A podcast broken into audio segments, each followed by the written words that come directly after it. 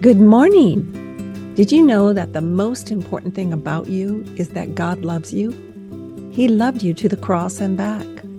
And part of his great love is that he gives you a life that matters. You never have to wonder, do I matter? Do I count?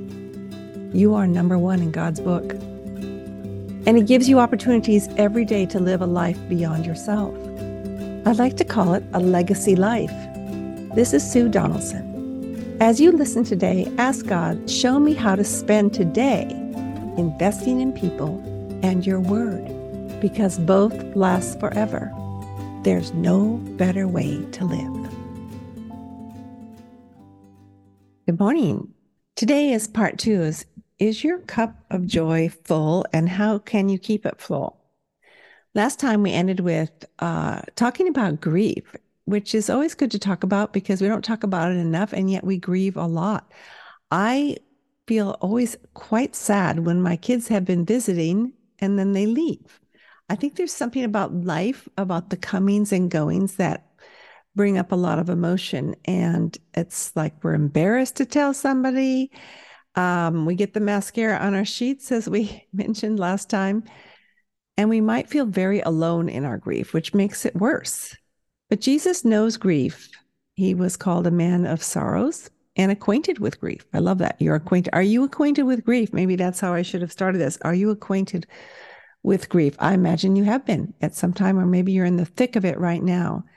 Jesus knows grief and he invites you and I to come to him and lay our heads upon his breast and find our rest in him. Uh, that's a quote from an old classic uh, Come Away, My Beloved by Frances Roberts, who's with Jesus now. We keep our cups full by responding to an invitation, and the invitation comes over oh, and over again in scripture. Maybe you can think of some come unto me verses. Uh, one of my favorites is Hebrews 4 16. Let us come boldly. So we don't have to come mamby pamby. We come boldly to the throne of grace. Why? So that we will obtain mercy. And that's what we need. We need mercy. We need someone not to say, hey, get over it. Suck it up, buttercup. We need someone to uh, sympathize and empathize with us and find grace to help in time of need. I've had that verse on my mirror, and under it, I would I wrote because it just sounded so well. Not that I want to add to scripture, but I wrote, and that time of need is all the time. One time, one night, years ago, uh, this is long before um, I think it was long before I met Mark. Maybe, can't remember. Um, but I got a phone call from an old boyfriend, not Mark. And he called to tell me that he had just gotten engaged. And he wanted to make sure I found out first from him, which I think he was trying to be kind and considerate. And at that point, I didn't really want to want to be married to him. It, was, it had been like nine or ten months but there was no one else on the horizon. Maybe you're in that situation where there is no one else on the horizon. And this had happened to me more than once. I felt I was the perpetual preparer of men who need to get married and will, but not to me. And I grieved that night. I wept my way through the Psalms. I wept my way through the Psalms. J. Sidlow Baxter, again, another saint uh, with Jesus, he said in uh, chapel once that the Psalms are in the heart of the Bible for the heart of man. Isn't that so great? So I had been weeping my way through the Psalms the night before. And I told my boss the next morning, I was working with Wycliffe Bible translators, and my boss, uh, Jim Hoskall, a very godly man, I felt I could tell him anything, and I did. And I told him uh, what had happened the night before on the phone. And then I proceeded to say, I feel but betrayed by God. And of course, in my mind, I knew that wasn't a true fact because I know God would not betray, but I felt that way. And of course, people in the Psalms felt a lot of ways. and so I felt like I was in good company. And Jim said to me, Did you tell God that? And I said, Of course I did. And I went on to say, I have to speak four times in the next three days. I was about ready to leave for Papua New Guinea for some field training and I needed to raise some more money. And I was speaking all over Southern California and it was going to be a stretch anyway, but a particularly a bad stretch because I felt terrible, emotionally depleted. And this is how he responded. He said, Sue, I'm so excited about your life. What? What? Did had he not heard what I just said? Do I have to start all over, Jim? But all I could do was croak, Why? He said, Because only God is going to get you through these next few days, and that will be exciting to see. He was right. He was so right. When we grieve, when we feel we can't go on, we come to to this point. is We come to that opportunity. It really is an opportunity to see what God can do, to see how He will show up on our behalf, to let us know He's got everything in control. At the time I'm recording this, my oldest just got laid off, along with 50% of the company that she worked for. But I am praying that she will see how God is going to get her through this situation. And perhaps I'll have some great news in the show notes to tell you. Remind me if I don't mention it. Jim was right. We kept we keep our cups full of joy when we think of our future and we realize that he's got everything under control no matter what happens. Isaiah states that we will have a crown. We will have a crown. See, that's a future thing. We will have a crown of beauty for ashes. To believe that truth is the outlook or the perspective of a mature believer who is in grief. Mature believers don't get a pass on grief. Now, I got through those next few days and weeks and months. And I went off to Papua New Guinea for further missionary training. And several months later, it had been raining for 22 days straight. We were hiking back to our village after a day of festivities at another village, and the river had overflowed, as you might think it would. And we finally found a place where we could cross back over on top of trees that had fallen down. And our trusty guides, the Papua New Guineans, went first to see if it were safe. They had found this makeshift bridge and they would walk, they walked across it first to make sure we were okay. And it was still pouring. And then it was my turn. I slipped down into the rushing river. They were holding on to our uh, hands and arms. Uh, and we, I got back up onto the branches. If you can imagine, I was in a skirt because you couldn't wear pants uh, in their culture. And we walked quickly across to safety uh, how I looked and felt uh, was not high on my priority list that evening. And it wasn't until the next day, after feeding spaghetti to our brave rescuers, we invited them over for a celebration lunch, that it dawned on me that my former boyfriend had gotten married the previous day in California, and I hadn't given it a moment's thought. I was just glad to be alive. God was in control of even the day he got married. So I wouldn't think about it and brood. I was just rejoicing to be alive. God is so good. You know, we do not measure our maturity by how happy we are. Nope. Rather, rather,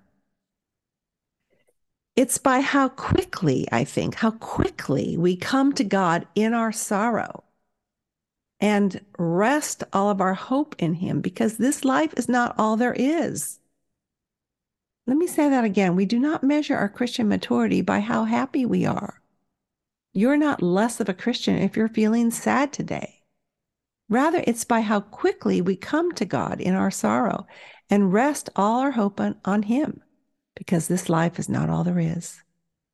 Things are out of our control. Circumstances do cause us grief and pain, Tragedy does strike the good people as well as the bad. We see that all through scripture.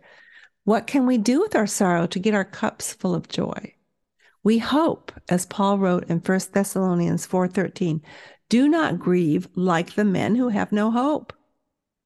We can think that as a good Christian, we should not be grieving as if being sad is unchristlike. Give me a break.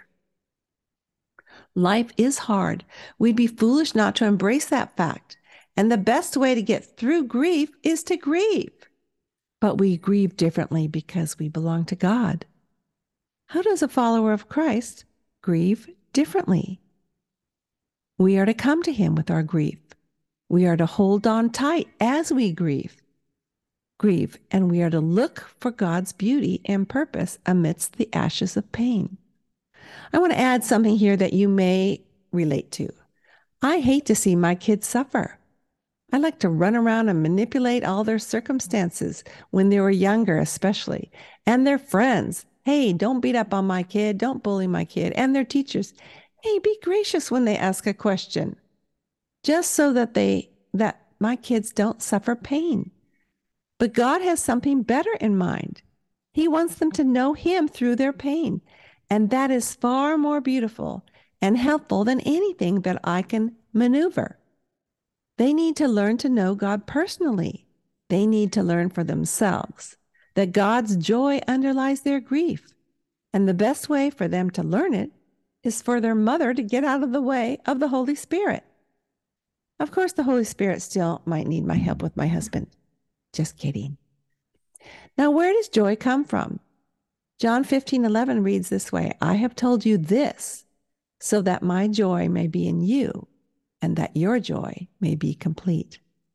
What was the this Jesus was referring to? I have told you this so that my joy may be in you and so that your joy may be complete. So, what was he talking about? He was talking about abiding. Abiding means to commune and to depend. My mother always talked to herself. Maybe it was just so she could commune and depend on God over the noise and worries of her five kids. At one of my bridal showers, mom gave me a bucket and scrub brushes with a note that said, I spent many hours on my knees while scrubbing our kitchen floor and prayed for all five of you kids while doing so. Now, I have yet to scrub my floor on my hands and knees, but you get the idea. She was busy communing and depending on her Savior. And we can do the same. And when we do, our cups are full. My friend Susan said her grandmother would say to her, When you wake up in the morning, you start praying and you never say amen. I love that. No one had a busier schedule than Jesus, besides the load of the world on his shoulders. Yet he knew the urgency of stealing away by himself to strengthen his abiding with his Father. And he also took naps, so he is the ultimate example for any person. On one Thanksgiving morning, I picked up a devotional by Joyce Meyer and read these words God's attention is on us, but we must keep our attention on Him. To invite God to be involved in everything we do, and then remember to praise Him for His goodness. That's three things we do. We focus our attention on Him, we invite Him in all we do, and we praise Him for His goodness. As I read that, I realized that in a matter of hours, 22 people would be wanting dinner. So even though it was a very, very busy day for me, I spent a few moments inviting God into my kitchen. And not only into my kitchen, but on the path up Madonna Mountain where we take our traditional Thanksgiving Day hike, and into the front room where all our kids would be eating and playing games, and wherever else I might end up that day. I made a list and I started inviting the God of the universe into each corner of my day. Now, would the Lord be present in all those places if I hadn't asked him to be? Well, yes, he would have been, because it's part of his nature to be omnipresent everywhere at the same time. But the point is this I invited him in so I could commune and depend on him throughout every moment and unexpected development. I just wanted to be with him, and I wanted his help. And I have to say that it was the best turkey I have ever roasted, and the stuffing was perfect. I have trouble with stuffing. With a little help from the fabulous Pampered Chef roasting pan and the poultry seasoning from Spice Hunters, which at that time was 30% off at World Market. The this in John 15 11 not only refers to abiding, but also to obeying. And obeying this main thing. Verse 12 My command is this love each other as I have loved you. Now, we've probably heard more sermons on love than any other subject, wouldn't you say? We don't need more information on love as much as we just need God's grace to help us love as He loves. And His promise in this passage is this when we obey Him and love as He loves, laying down our very lives for another, because that's what He did for you and me, our joy will be full. Now, that sounds simple. It's simple to say, but it is not easy, and you know that. And that is a big formula for joy. It takes all of God's power in me some days to help me love someone when I don't feel like loving them. One morning I was feeling no joy. I was angry at Mark over something having to do with the remodel. I felt I was right and he was wrong. But I was also studying this passage on joy, coming from obedience, coming from loving one another. Mind you, I still felt I was right and he was wrong. But I prayed for the infilling of the Holy Spirit and put on a pair of gloves and went outside and started loading old drywall and scrap lumber into the truck alongside of the man I married, who was still also wrong about whatever it was. I can't remember, of course. And after several wheelbarrow loads, I got inside the truck and went to the dump with him. He was probably wondering what hit me. But Mark's love language is service, and working alongside was a way to show love in a way he could understand and actually enjoy. Jesus said this I tell you this, that your joy may be full. John 15. And the this is to abide and to obey. And we obey best by loving most. Who do you have in your life right now who is hard to love? You don't need to write me that answer, but do think about it. Maybe he or she is in your life just to show you that you cannot obey God without abiding in God. Love God, love your neighbor. It's not complicated. You've heard me say that before, especially if you've heard me speak. We do make it complicated. I make it complicated. So I wrote 31 very short prayers, one for each day of the month for 31 days, to help me love God and love my neighbor better. If you would like a very short prayer sent in your inbox for 31 days, you can sign up at welcomeheart.com or send me an email. I'm happy to send those to you one day at a time. They are all about loving God and loving our neighbor, and there is so much joy in both. Have a wonderful day. Until next time, think about your legacy, the one God has called you to live, all for heaven's sake. I would love to speak at your next Christian Women's event.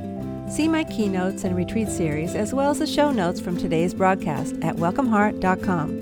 Thanks for coming. You're always welcome here.